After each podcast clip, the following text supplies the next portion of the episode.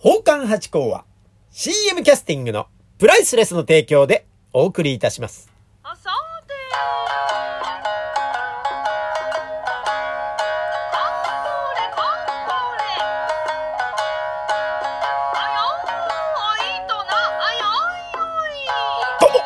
松野屋八甲でございます。いや、行ってまいりました。いや、いつもどこかに行ってるというお話をしてるわけでございますが、今回はですね、脳に行ってまいりました。皆さんどうですか？能って行ったことあります？または最近行きました？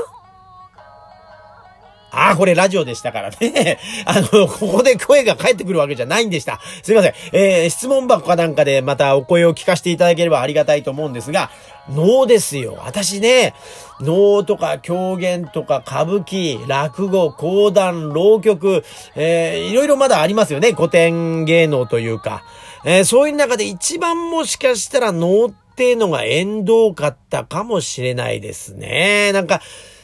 どうですか？皆さん、能って今まで生きてきて見たことあります？生で。多分ね、あの、だいたい私もそうだったんですが、NHK かなんか、ポッとつけると、ね、日曜の昼間とかに能がテレビでやってたとかっていう思いがあると思うんですね。で、やっぱテレビが初めてだとなかなか面白さって伝わんないですよね。だから無限能とか、なんかこうね、夢の中のようなお話なんで、こう、やっぱ無音だったりとか、歌いだったりとかってね、なかなか最初が分かりづらいんですよね。うーん。で、能と狂言ってまあ一緒にやること多いんで、で、狂言も難しいのかなと思ったら、の、ね、狂言の方は、萬斎さんがいらっしゃいますでしょ？で、そこから入りまして、見に行ったら、あ、これは、その、室町時代のコントだなと。日本人のこの心の中にある、その笑いのところの根本が、あ芸として受け継がれてきてるものが、狂言なんだな。現代にも全くその通ずるものだなということは分かったんですよ。萬斎さんのおかげで入り口が良かったもんで。で、能はね、なかなかそういうわけでなかったんですよ。こう、いいい出会いが。でね、去年の終わりぐらいから能のね、宝生流の方とお知り合いになりまして、で、そのご縁で、なんかこうやって何度も紹介していただきまして、行くようになったんですね。でもね、やっぱりね、そうは言っても私もまだまだ行ってないんですよね。でも熱狂してる人がいるわけですから、これはね、やっぱり回数を重ねていって、味をこう噛み締めて、ああ、なるほど、この味かというのを分かりたいと思うんで、これからも追っかけていきたいと思うんですがね、今回寄せていただきましたのが、4月月老能特別会。だからですね、4月って入ってますから、これ毎月やってるんだと思うんです。はい。で、これ、宝生流のね、宝生能楽堂っていうのが水道橋、わかりますかね？後楽園、東京ドームの、蓮向かいと言いますかね、にあるすぐ近くに。で、ここでですね、まあ、萬斎さんとかもやってらっしゃる。まあ、だから能楽堂ですから、その、やってらっしゃる。あ、踊りの会なんかやってらっしゃる方もいらっしゃるようなとこで、まあ、すごくいい場所です。場所もいいし、その、舞台もとてもいいところなんですね。で、そこでですね、私もわからないんで、その紹介してくださった方に、困りました。ちょっとわかんないんで、見方わかんないですって言ったら、その、その番組が始まる1時間前にね、ちょっと集まって喫茶店でお話ししましょうなんです。で、レクチャーをしていただいたんです。で、今回の演目が、あたか。これ、あたかっていうのは、安に、宅、お宅の宅、お宅の宅ってお家の宅、ね。宅配便の宅ですよ。あたか。これ、読めなかったですよ、私ね。それぐらいのもんで。これ、これと、えー、採用桜っていうのと、道成寺というので。で、採用桜のこの途中のやつはですね、ちょっとあのー中抜けしなきゃいけなくて、これだけはちょっと残念ながら今回見れなかったんですが、あのーこのあたかと道成寺はしっかりと見せていただきました。で、あたかっていうのはこれ何かっていうと、これあのね、義経千本桜とか、わかります？歌舞伎の。あの、義経と弁慶の下りで、えーっと、なん、富樫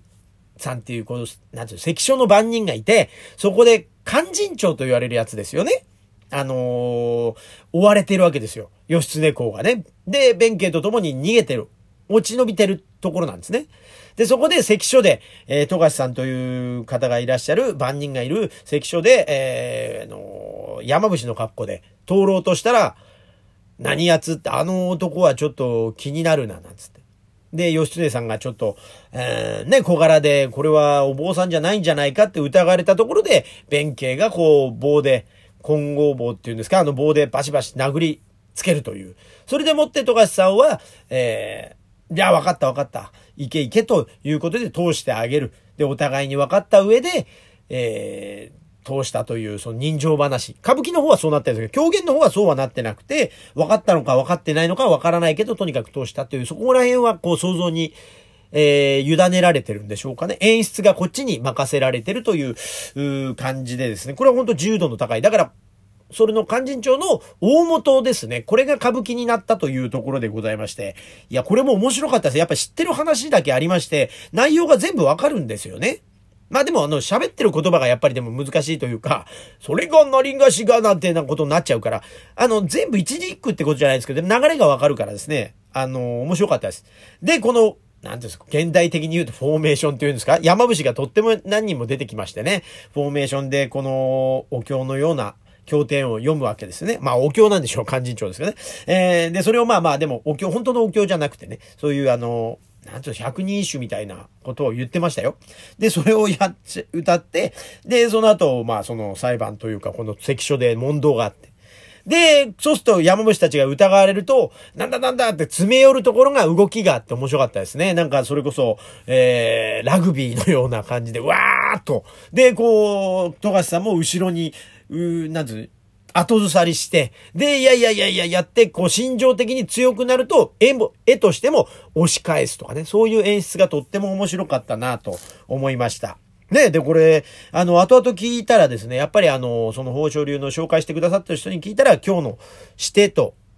いう方ね、その武蔵坊弁慶役の方がとっても脂の乗った素晴らしい今、スターの方、あなんだそうですね、引っ張っている方。だからやっぱり良かったですね。熱量がありまして。うん。面白かったです。で、そのね、第3部の方の道成寺。これはですね、宝生流という流派がありまして、その流派では、その卒業論文というかね、その一人前になりましたよという、えー作品なんだそうです。その出世作っていうか、とりあえず全部終わりまして、これからが、だから、なんつう、こんな例えでいいのかわかんないですけど、落語でいう真打ちになるみたいなことなんでしょうかね。で、これ一生に一回しかその、してと言って、主役を張れないんだそうです、この演目。だから本当に命がけ、とっても大切にされてるもので、これはですね、これもまた乗ってのはやっぱり室町の話ですよね。室町時代のからある話だからですね。これが元になって日本舞踊になったり、まあ歌舞伎になったりしてるんです。やっぱりこの能ってのはその、大元、シンプルがゆえにいろんな演出が許されるというところで、あの、なってるんですね。あの、釣り鐘がドンと落ちてくる日本舞踊のわかりますかねなんかあの、般若なんですよね。女性が鬼に変わっていくんですが、その釣り鐘の中に入ってという、これうまく説明できないですね。すいません。でもとにかく面白かったです。これはね、本当に全てが良かったと思います。で、あの、最初のね、前半戦にこう、乱拍子といって、白拍子、これ女性がですね、芸人として来て、それが踊るというシーンで乱拍子という、えー、テンポに乗せてやるんです。それがね、やっぱ無音と動きとのですね、で、その、その、して方のた、主役の人の足を見て、おおとか言って、あの、鼓の方がポンと叩くんですよ。で、そのね、駆け引き、心の駆け引き、やりとりが見えてくると、とっても、あの、間が長く感じないんですよ。でもこれがなかなかね、そこの、この、あと1秒か、あと待つのか、行くのか、みたいなのが見えると、あの、あれなんですけど、それがわからないのまま突入しちゃうと、あの、まあ、あの、無音ですから、基本。ん？なんだこれはということで飽きちゃったりなんかするようでございますが、私としてはとっても良かったですね。えー、すごく面白かった。緊張感もあって、だからマイムに通ずるものがあるなと思って非常に見ました。これが、道成寺は本当に最初から最後まで面白かったですね。で、愛狂言つってね、あの、脳の中に狂言風のその喋りというか笑いがあってこの緩和されるんですよね。その緊張感と無音のシーンからのその、えー笑いのシーンという。だからすごく全体的にこう、パーフェクトな、えー演目なんだからまあいろんなものに飛んでいくんだろうなと思いました。まあそれってね余談ですけどね、これあの、先ほど言いました乱拍子で、おうおうっていう叩くっていう。で、そのね、あれがですね、その貢献さんがついてるんですよ。その、鼓の人の後ろに。で、鼓の人普通は、こう、やっぱあれ、湿気とかが大事なんで、自分であの、鼓の後ろをペロッと舐めたり、唾のついたあの、和紙をペンとつけて、その、湿度を保つんですけど、このね、能の、昨日初めて見たんですけど、後ろからまあ、ね、大先輩の方というかね、白髪の、お、なん、おじいちゃんというかですね、がですね、えー、時折、ニュッと出て、口から唾をペロッと指にいっぱいつけてですね、そこにペタッとつけるっていう貢献の方がいらっしゃるんですね。あれなんか人の唾がこう自分の楽器についていいのかみたいなこともあったし、なんか隠れてティッと出て唾だけつけるっていうあの感じが私的には非常に笑えたって笑っちゃいけないとこなんですけどね。でもそんなあの突っ込みどころもあるというね。この緊張感があるからこそ、あの、